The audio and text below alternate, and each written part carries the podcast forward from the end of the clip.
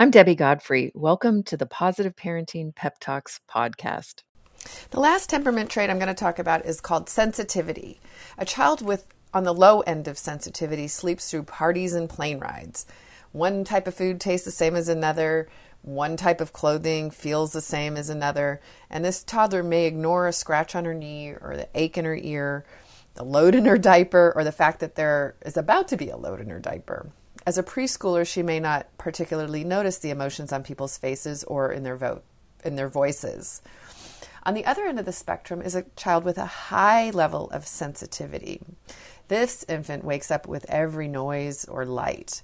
He notices everything, a gentle touch, the temperature, textures, smells. He notices your new glasses or a haircut. A dry diaper feels very different from a wet diaper. His ear might be uncomfortable before the doctor can even see any sign of an ear infection. He gets overwhelmed when too much information piles into his brain at one time.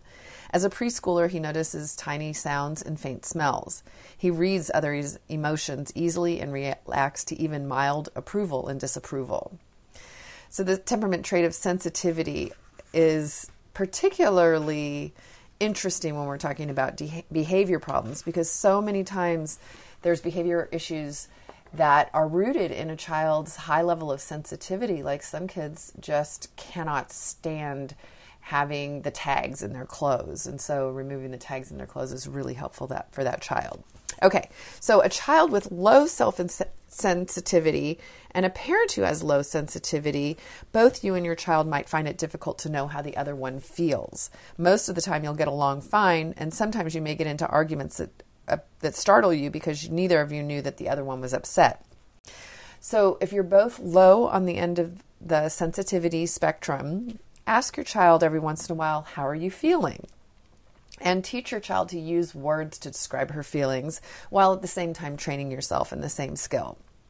Now, if the child has low self-sensitivity and you, um, the parent, are on the high end of sensitivity, you live in a world that your child cannot understand. You might be feeling battered by noise, commotions, and the messes that he or she creates. So what you have to do if you are very sensitive and your child's low sensitive, sensitive on the sensitivity scale, you need to accept your child as he is and take care of yourself too. For example, wear earplugs to block out some of the noise instead of nagging him to be quiet. Decide what areas of the house he can mess up and which he cannot. Play your favorite music to block out some of the background noise that disturbs you. Avoid feeling like your child doesn't care about you or anyone else. Help your child notice others' feelings, body language, and tone of voice. Now, if the child is on the high end of the spectrum of sensitivity and you, the parent, are also on the high end of the sensitivity spectrum, you have the good fortune to understand where the other is coming from.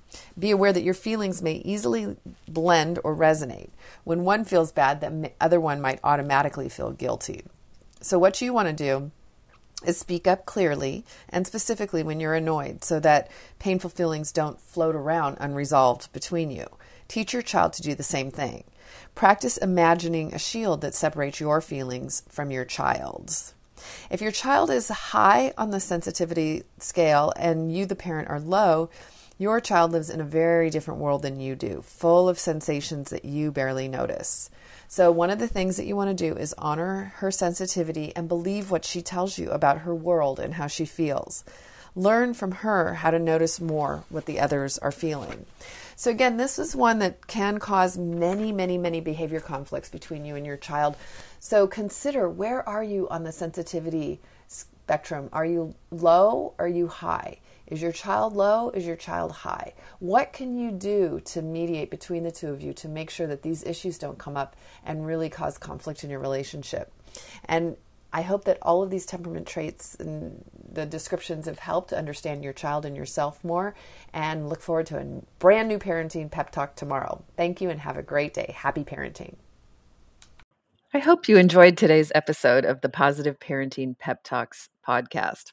For those of you that don't know me, I'm Debbie Godfrey, owner and founder of positive parenting dot com. I hope you'll go and check out my website and follow me on Instagram and let me know about what you thought about today's episode.